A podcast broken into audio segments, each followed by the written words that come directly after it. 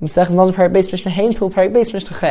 the end of one's Nazirus period, in order to lift the prohibitions and be able to continue drinking wine, etc., one needs to first go through a process of bringing carbonis. There are three carbonis, a carbon chatos, a carbon oila, and a carbon shalomim. And once he's brought the carbonis, he shaves his entire hair off, even though in general that is forbidden because one needs to have payas. For one who is completing the Naziris, it's an obligation. And this whole process is known as the Tiglachas, or more specifically, the Tiglachas Atara. And the truth is, a very similar process needs to be gone through if a Nazir becomes Tomei. When a Nazir becomes Tomei from a dead body during his Naziris period, in general, the halacha is that he has to start counting his Naziris from the beginning. And before doing so, again, he would have to bring Karbonis and shave his hair, and that is known as Tiglachas Hatuma. But Biazmei, although Tiglachas refers literally to the shaving of the hair, it is also used to refer to this entire process of bringing the Karbonis. Now, what happens if somebody says, Haridi Nozer, I am becoming a Nozer, Nozer, and I'm also accepting upon myself to provide for the Tiglachas of a Nozer. That means that he is accepting upon himself to provide the Karbonis for the Tiglachas Hatara at the end of the period of the Nazirus of somebody else. And this person's friend heard him, the Omar, and he said, V'ani, me too, meaning I also want to become a Nazir. And not only do I want to become a Nazir, but Nazir. I also want to accept upon myself to provide for the carbonis of the of a Nazir, of a different Nazir. So of course he would now have two obligations upon himself. And the Mishnah says how you pick him, if these two people were clever, then Megalchem there. they can provide for each other's tiglachas for each other's carbonais, and then they would only need to, spend the money on carbonais once. But if they're not so clever, then Machirim, they would provide for the carbonis of different Nazirim, but that would mean that they would have to spend double the amount of money. Firstly, for their carbonis, and secondly, to provide for the carbonis of a different Nazir, which would not be the case if they're just giving each other their carbonis. Mishnah Vov, if somebody says, I'm accepting upon myself to provide for the carbonis of half a Nazir. Now, there's no such thing as half a Nazir. So what exactly does he mean? And the Mishnah says a case which is similar to the previous case, even though this part is not necessarily needed for teaching the actual law which the Mishnah is coming to tell us. But the Mishnah says a case similar to the previous case, where Vishma Chaveirai, his friend heard him, the Omar, and he also said, I also am um, accepting upon myself to provide for the carbonis of half a Nazir. Says the Mishnah,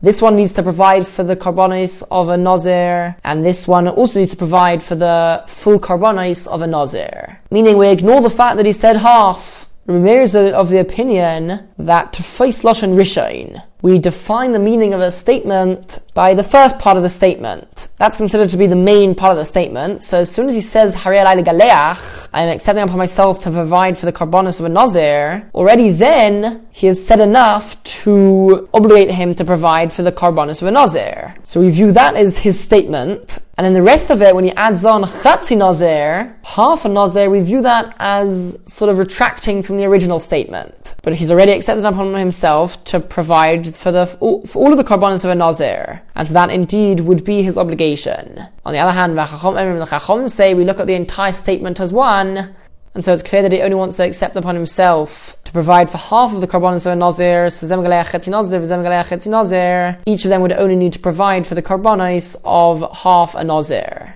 meaning half of the carbonis of a nazir, half of the expenses. Mishnah Zayin, a vast number of the Mishnayos in Masech Nedarim were focused on showing that the extent of a neder and what a neder includes in its prohibition is based on Lashon B'nai Adam, the way that people speak, the language which they would use. Which means that even if a particular word is used in the Torah to mean one thing, if people use that word to mean another thing, then Nedarim are defined on the way that people use that term. Now the same applies for a neder to become a nazir. The declaration which one makes to become a nazir is also considered a neder. And so if somebody says, Harini nazir, I am becoming a nazir, when I will have a son. Let's say his wife was pregnant and he said that when I have a son, or if I have a son, then I'll become a nazir. And indeed a son is born for him.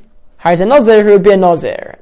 Bas. However, if a daughter is born, or a tumtum, somebody who lacks male and female signs, androgynous is somebody who has both male and female features. In these cases, any Nazir would not be a Nazir, since although technically when the Torah uses the term Bain, Bonim, it often refers to both sons and daughters, and any children. Nevertheless, when people use the term Bain, or Bonim, they are referring to ma- definitely male sons only. Alright, now if he said im Omar, if he said when I see that I will have a child, so here he used the term volod, Vlad and that refers to any child. So even if a daughter or a child who lacks male and female signs, or a child who has both male and female signs, has a Nazir, he would be a Nazir, since Vlad refers to any child. So the condition was fulfilled, and he would be a Nazir. If his wife miscarries, we're talking about a person who said that he'll be a Nazir if his wife gives birth to a son, but his wife miscarried now, there's a possibility that she miscarried because of the actual birth. The actual birth never really took place properly, in which case, halachically speaking, that is not considered to be a birth at all. Alternatively, it could be that she gave birth, just that for some reason the child died immediately. But it wasn't because of the actual birth, and in that case, halachically speaking, it is considered to be a birth. Now, we're talking about a case where she did give birth to a son, just that she miscarried, and it is unknown as to whether that is considered to be a birth or not. In other words, it's unknown whether the person's condition was fulfilled. What do we do in such a case? According to the first opinion, Ein a Nazir, he's not a Nazir, not even out of doubt, he doesn't need to worry, and he is not a Nazir at all. The reason being that according to the Tanakama, Loy ma'al inish nafshelis faker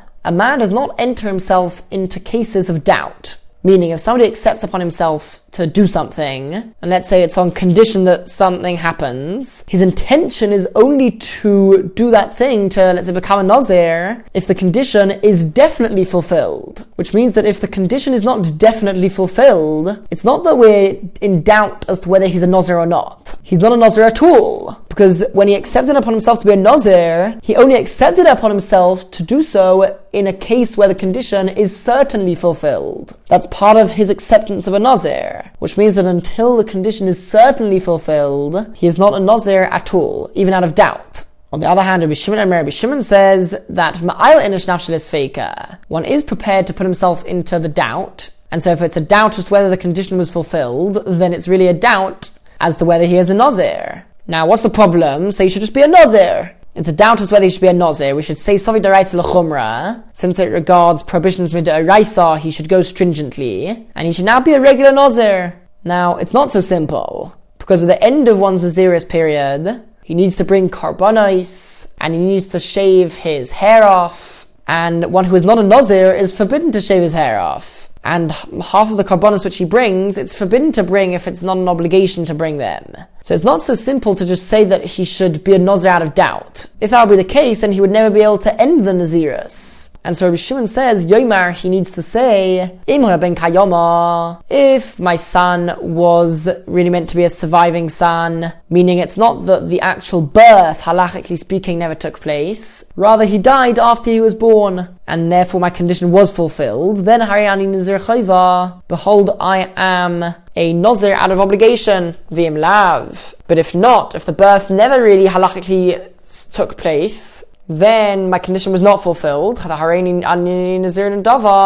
accepting upon myself to be a voluntary Nazir, not because of my original acceptance of Nazirus. And that way, at the end of the 30 days, that will definitely be the end of a Nazirus period. The question is, was it because of his first acceptance or his second declaration? Alright, so this person would have been a Nazir for 30 days, he'll bring his karbanis, very good. A while later, his wife becomes pregnant again, and Chosv Yolda, she gives birth again. According to the Tanakama, the condition was never fulfilled at all, not even out of doubt, when she miscarried the first time, which means that now the condition is being fulfilled. So Harhezer Nazir, he would now be a definite Nazir. On the other hand, Rabbi Shimon, Rabbi Shimon says, just like the first time it was a doubt, so according to the side that she really did ma- miscarry originally, so the condition was not fulfilled, which means that only now it's being fulfilled. So again, now he's possibly a Nazir. So Yomar, he needs to say the same condition. In Rishon ben Kayoma, if the first son who was born was born alive, so my condition was fulfilled originally, then Harishon Chayva, the first time I was counted Nazirus, that was to fulfill my obligation. And now, now I'm becoming a voluntary Nazir. But if not, then Harisha Nedava, the first Nazirus was done voluntarily. The Zoichova and the Nazirus which I'm starting now is to fulfill the obligation of my declaration which I made back then on condition that my wife will give birth to a son.